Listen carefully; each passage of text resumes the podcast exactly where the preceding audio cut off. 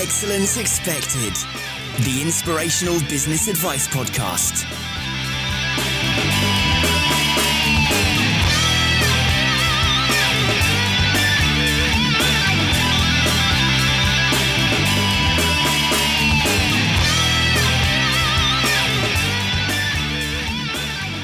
Hey guys, welcome to another episode of Excellence Expected with me, Mark Asquith. Now, you need to buckle in for this one. If you are driving to work, you need to use some of that time productively. If you are training in the gym, feeling inspired, this is the episode for you because the issue that we're going to challenge is when you get that light bulb moment, and we've all had it, when you get that idea, the idea, what the heck do you do next?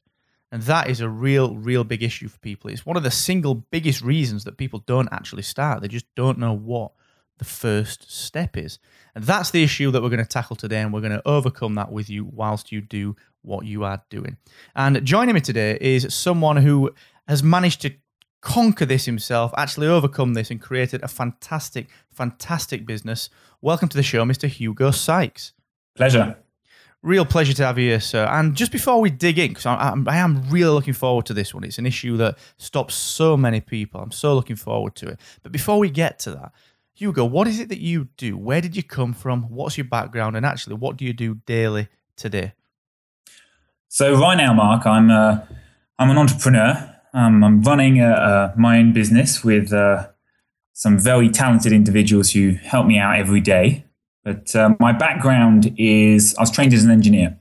So I did both a bachelor's and a master's degree at Oxford University. And uh, while I was there, I had my light bulb moment, as you were mentioning earlier, and uh, came up with an idea to develop a nuisance call blocking system, which uh, could hopefully eliminate nuisance calls in the UK. Because as you know, there it's a growing problem and uh, it's getting a lot of media attention at the moment and everybody's kind of looking for the best solution that's out there and we think we might have it that's a bold statement because it really is a pain in the backside. yeah, it is, isn't it? Yeah. It really is. Yeah. So let's talk about your light bulb moment then. You know, how did that come about? What were the the early stages of that light bulb moment? You know, what did you do to actually flesh that out? Tell us that story. Well, um, we're no exception to the rule. Our, our family have uh, been victims, if you like, of this nuisance call epidemic for for quite a number of years. And um, I mean, I've especially seen it with my grandparents because the way it works is they tend to target people who are at home during the day and who have some time on their hands to listen and tend to be quite polite. So that tends to be more elderly people. But uh, my grandparents are no exception. And a few years ago now, it was in 2013, they were nearly victims of a phone fraud scam. So they were phoned up by um, some criminals who were pretending to be the police. And they were told that they, their help was needed in a police investigation. And being the good citizens that my grandparents tried to be, they, uh, they thought they'd try and go along with it. So the police, the policeman on the phone, who was actually a con artist, said, okay, hang up the phone, go on our website, the police website, take the number, dial the number, and check with the, lo- the local police department that this is a legitimate a legitimate thing. So that's what my uh, grandfather did. He hung up the phone, he went to the website, took the number, dialed it into his phone, and what not many people know is that what fraudsters can do is they can keep the line open. So when you put the phone down, the call doesn't necessarily end. And when you pick up the phone a second time to dial a number, they'll play dial tone to you, but it's not real dial tone. And then once you've dialed the number, they will pretend to be whatever number you've dialed. So in the case of my grandfather, they did this twice. So they said, hang up the phone, dial the police. He did that. They pretended he got a different person to pretend to be the police. The police said, okay, we've also got your bank who are involved in this. They're also going to help us. So hang up the phone and dial your bank. So that's what he did. He hung up the phone, he dialed his bank. They had a third person come on the phone, ask him the typical security questions, which they copied from the banks. And, um, and he was fairly convinced after having dialed two numbers off websites that he was dealing with a legitimate, a legitimate police investigation.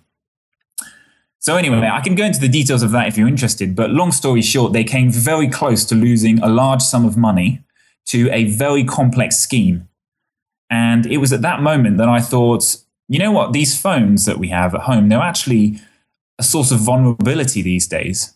Everything else we have is more secure. Email, you have some kind of control over what comes into your inbox. If you're on a social media website, you can at least see who you're talking to. There's some kind of traceability. Whereas on a phone, people have direct access to your house and there's no form of security put in place yet. So that's when we had the idea to develop the community call blocker. And what it is, it's a, it's a, it's a nuisance call management device. So not only does it filter nuisance calls, but it also detects when the line is held open. So it's a level of scam detection, which is integrated into the device. And on top of that, there's full call recording included. So what you get to do with that is if you are in one of these situations where either you've been ripped off or you came very close, or for example, if you're one of these people who's being harassed at home or threatened, then for the first time, you actually have evidence that you can go to the authorities with and say, look, I mean, we need to do something about this. I'm, I'm, I'm not being left alone at home. What can we do? That's a really interesting, interesting story. What gets me about that is that you saw the problem. You actually saw this happening. And I think there's so many people out there that see something happening daily, but think that they just can't solve it. You know, that kind of the idea that mm, I wish something would stop this or I wish I could affect this, but no one actually really takes that next step forward. So what what got you moving? What was the the incentive to get you up and running? You know, outside of that personal personal investment, what made you think, right, I'm going to take this on? So the idea we came up with to deal with this is really what got us all exciting, excited about it. So there are already devices on the market that you can purchase which once you've received a phone call, you can press a button on the box which is connected to your phone, and the number is recorded, and that caller is prevented from calling you again. Now, the problem with that is that, of course, all of these con artists have different numbers. All of the nuisance call telesales companies all phone you from their own number and they, rarely phone you twice. So basically, it doesn't really prevent anything. You still get bothered as much as you did before. You just get a certain amount of satisfaction that once they've called you, you can block them. But you've still had to get up. You still had to do stop doing whatever you were doing and go and be bothered by these people who shouldn't be bothering you in the first place. So, what did we come up with? We came up with a system where anytime anybody in the world using one of these devices blocks a number by pressing that magic button, we collect all of those numbers in a central database. So if you mark block a number, it's going to be uploaded to our database. And if I block the same number, it's also going to be uploaded to our database. Now, we're going to look at that and we're going to say, hold on a minute. Mark lives across the country from Hugo, and they've both blocked the same number. Hold on a minute. It's very unlikely that they've both got the same annoying friend that they've blocked. It's more likely that it's a nuisance call company who's mass dialing across the country and they've hit two of our users. So what we do is we say once you've once you've been blocked by a certain number of people, a triggering number, then we take that number and we give it to everybody else ahead of time.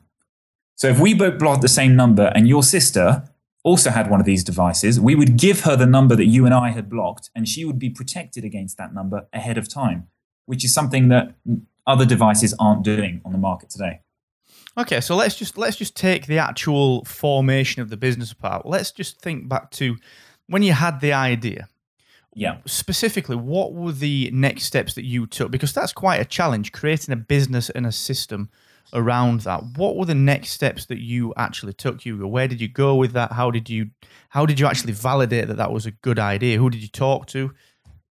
Well, I mean, the first step that most people take, and when we came up with the idea for the community call blocker, I, I just I, went round and I talked to my relatives and to my friends, and I asked them, you know, for a start, were they receiving nuisance calls, and what did they think of the idea? Had they heard of anything similar before? I mean, that's your first port of call, really.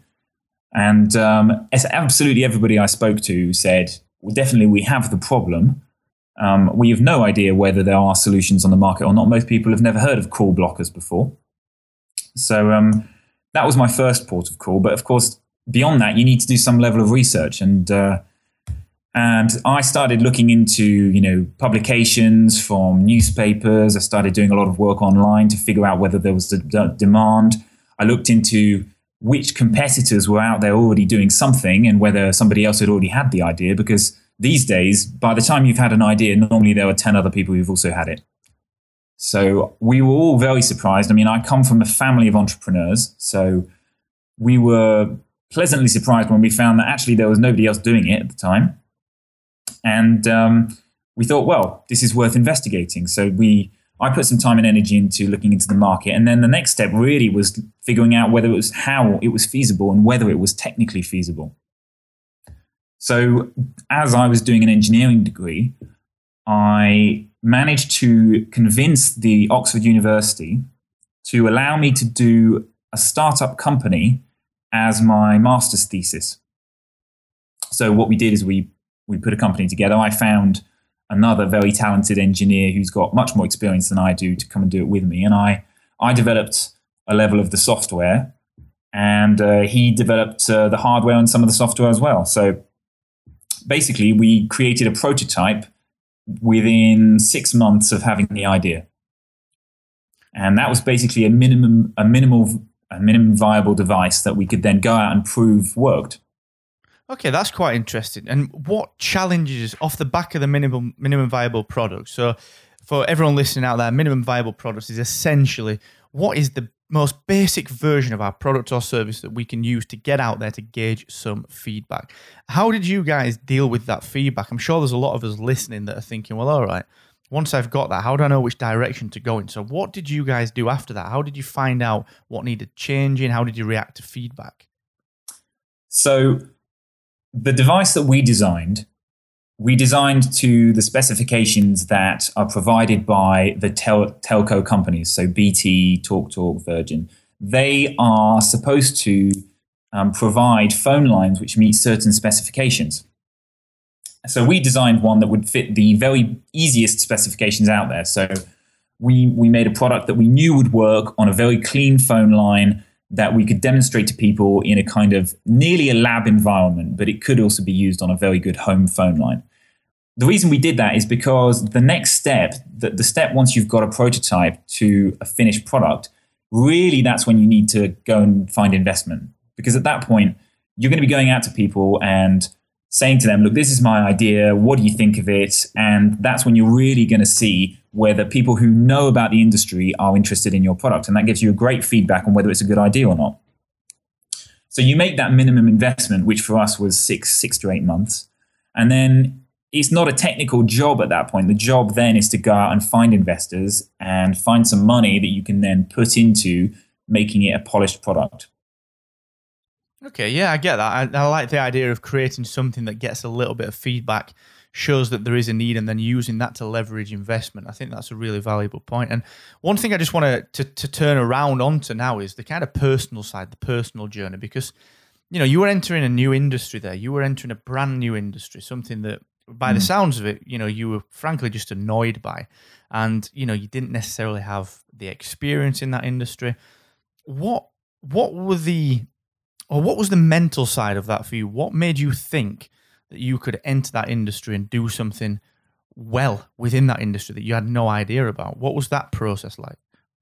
So I'm say twofold. For a start, coming out of university, any industry is a new industry. So there was no more disadvantage going into that one than there was any other one. Um, so if you're going to if you're going to start, then there's no point in being worried about it from that sense. I mean, if you're already an expert in a field, then you might have some kind of uh, advantage.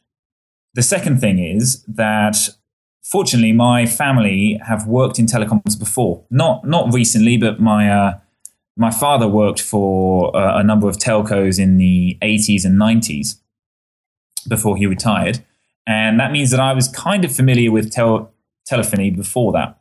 I had some kind of background, not not much, but enough that I was more comfortable with that area than going into you know something else that I'm completely uninformed about. So I knew the basics, and from there, it's been a very, very steep learning curve. And uh, there's really not much you can do about that, except some people t- say that the approach you should take is join a company in the industry you want to start your business in first, learn about the industry, get all of that information, and then then start your own business. Now, for the community call blocker, we didn't we didn't do that. We we jumped straight in because we were excited about it, and because it was an idea that hadn't already been done. You know, you only have a limited window of opportunity. Yeah, I get that, and I just want to talk about competition actually because that's one of the big stumbling blocks for people. And I know there's differing trains of thought on this one. There's the idea that well, okay, listen, if someone has a similar idea to you, so let's use Lyft and Uber as an example. If mm. someone has the same idea as you, that just proves that you can make money doing it. It's not necessarily a bad thing. Would you agree with that, or is that something that you know people need to be mindful of? How's your how's your approach to competition? Well, I mean, my my answer to that, Mark, would be: Can you think of a single industry where there's only one key player?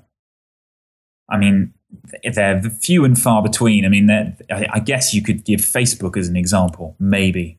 But even then, now Facebook and there's competition from Twitter, there's Pinterest, there's Instagram. I mean, it's there is no market where there's only one player. I mean, normally a market grows very fast at the beginning if there's only one player. So Uber, for example, I've seen an opportunity, capitalized on it, but I wouldn't be surprised at all that over the next five years we see a number of Uber competitors like Lyft um, appearing on the market.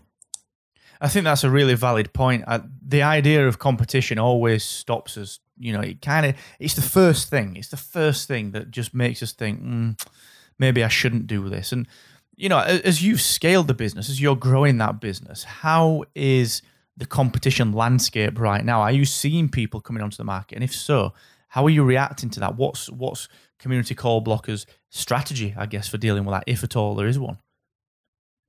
Well, I mean, our, uh, we're we're a new entrant into the market, so in um, in a sense that does give us certain advantages. The advantage that we have, for example, is that our our product is the latest, so we have the most cutting edge technology inside the community call blocker, and it it just gives us that edge. It means that what we're offering is actually genuinely better than everybody else. I mean, that's the position you want to be in.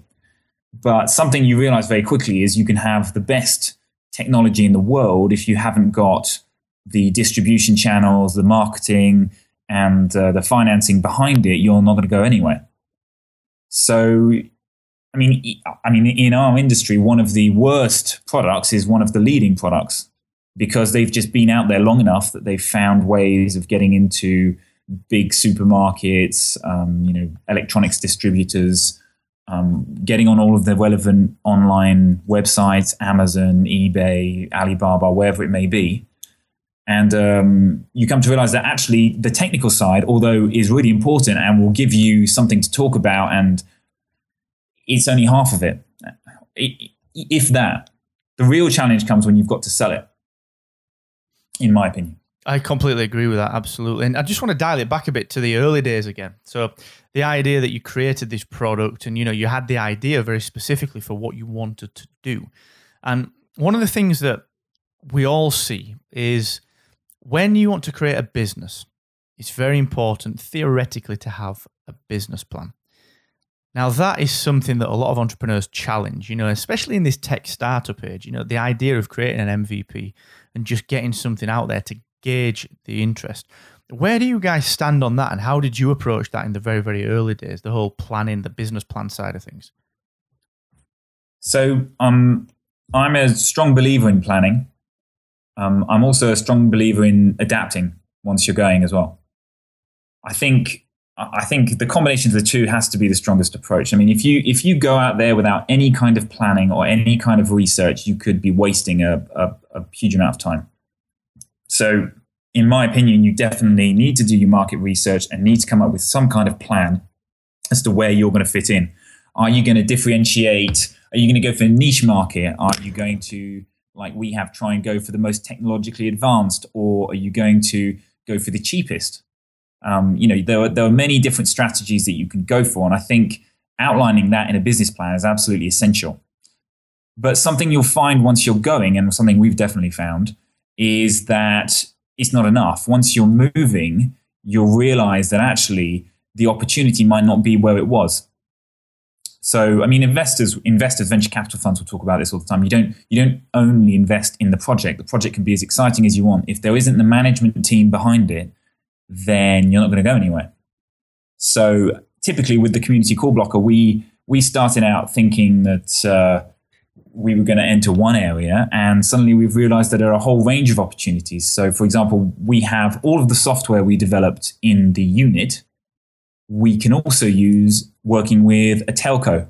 So, we're currently talking to quite a few big operators to potentially integrate into their network. I mean, the advantages of a unit is that, that it can be sold quickly to a lot of different people in a lot of different countries.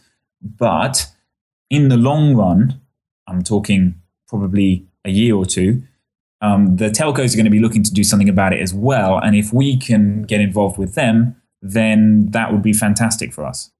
And that's something that we didn't necessarily see straight from the onset because we imagined that getting in with the telcos would be very difficult. Whereas actually, because there's a lot of political pressure that's mounted in the past two years, so while we've been doing that development, there's a lot of pressure that's arrived, they're suddenly quite receptive to ideas and to opportunities with us. I think the big lesson to take away from that as well is that, it's, in fact, it brings to mind a, quote. I think it's Dr. Graham Edwards. Um, it's not about the plan; it's the actual planning. That's to paraphrase. And what what I take from that, and I think what everyone can take from that, is that it's important to just be sure that you are planning, but don't be too beholden to the actual plan that you create because you may have to pivot.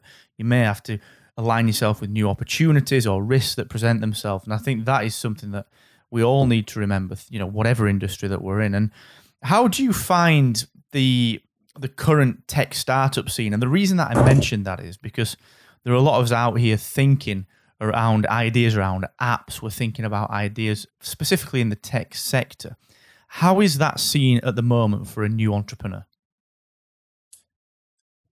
Well, I think I think it's it's very competitive. I think if you're if you're talking about idea generation, I think you're you're going to find well, in general, we try and come up with ideas quite often, and a lot of the ideas we come up with are good ones, but there's already somebody who's moved on them, and then you've got to make a decision as to whether you think there you can catch up, or whether you think you're going to come in with some aspect that they didn't, or with a different marketing plan. But I think I think it's definitely a very exciting area to be in for sure. I think um, a lot of people have gotten very excited about what can be done on a tech level, and we're moving into a phase where we're getting more and more connected all the time. So there are, definitely are opportunities out there.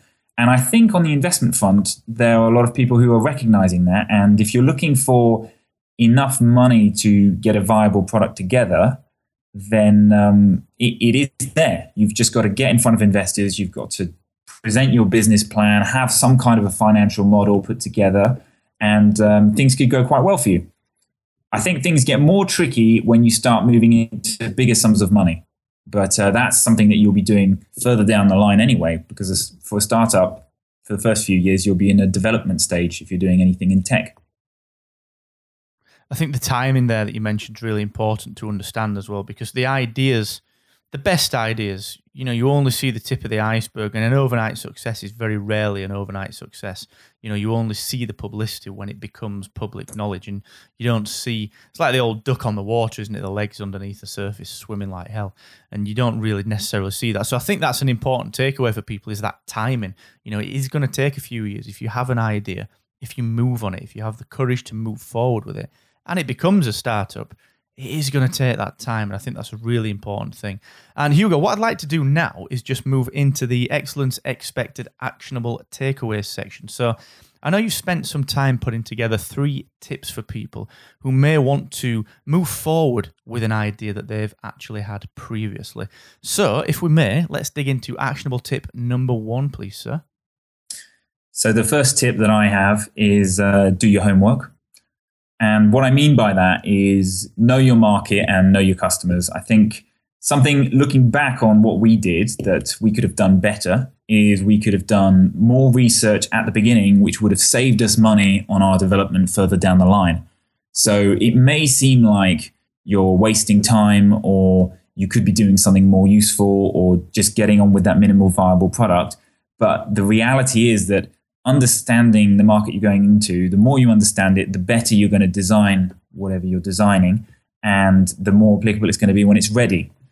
So I think doing your homework doing your market research is an essential tip for anyone who's thinking about starting their own business. Superb. Completely agree with that. So, actionable tip number one is do your homework.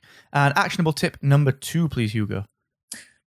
Talk it out with trusted allies. So, I definitely, at the start of this, sought out a number of people that we knew from the telecoms industry and asked them what they thought of it, asked them if they'd heard of anything similar, um, debated points with them. I even actively actively encouraged people to challenge me as much as possible because one thing that happens very easily is you get wrapped up in your own enthusiasm and you get too close to the problem and you don't take the time to step back and think, you know, is this really an opportunity or am I just am I have I just talked myself into it because I've spent so long inside of this bubble? it's so easy to get bogged down with it and so easy because you're so passionate about it as well so i think that's really solid advice. So actionable tip number two is talk it out with trusted allies. And the third and final actionable tip please sir. Consider funding options.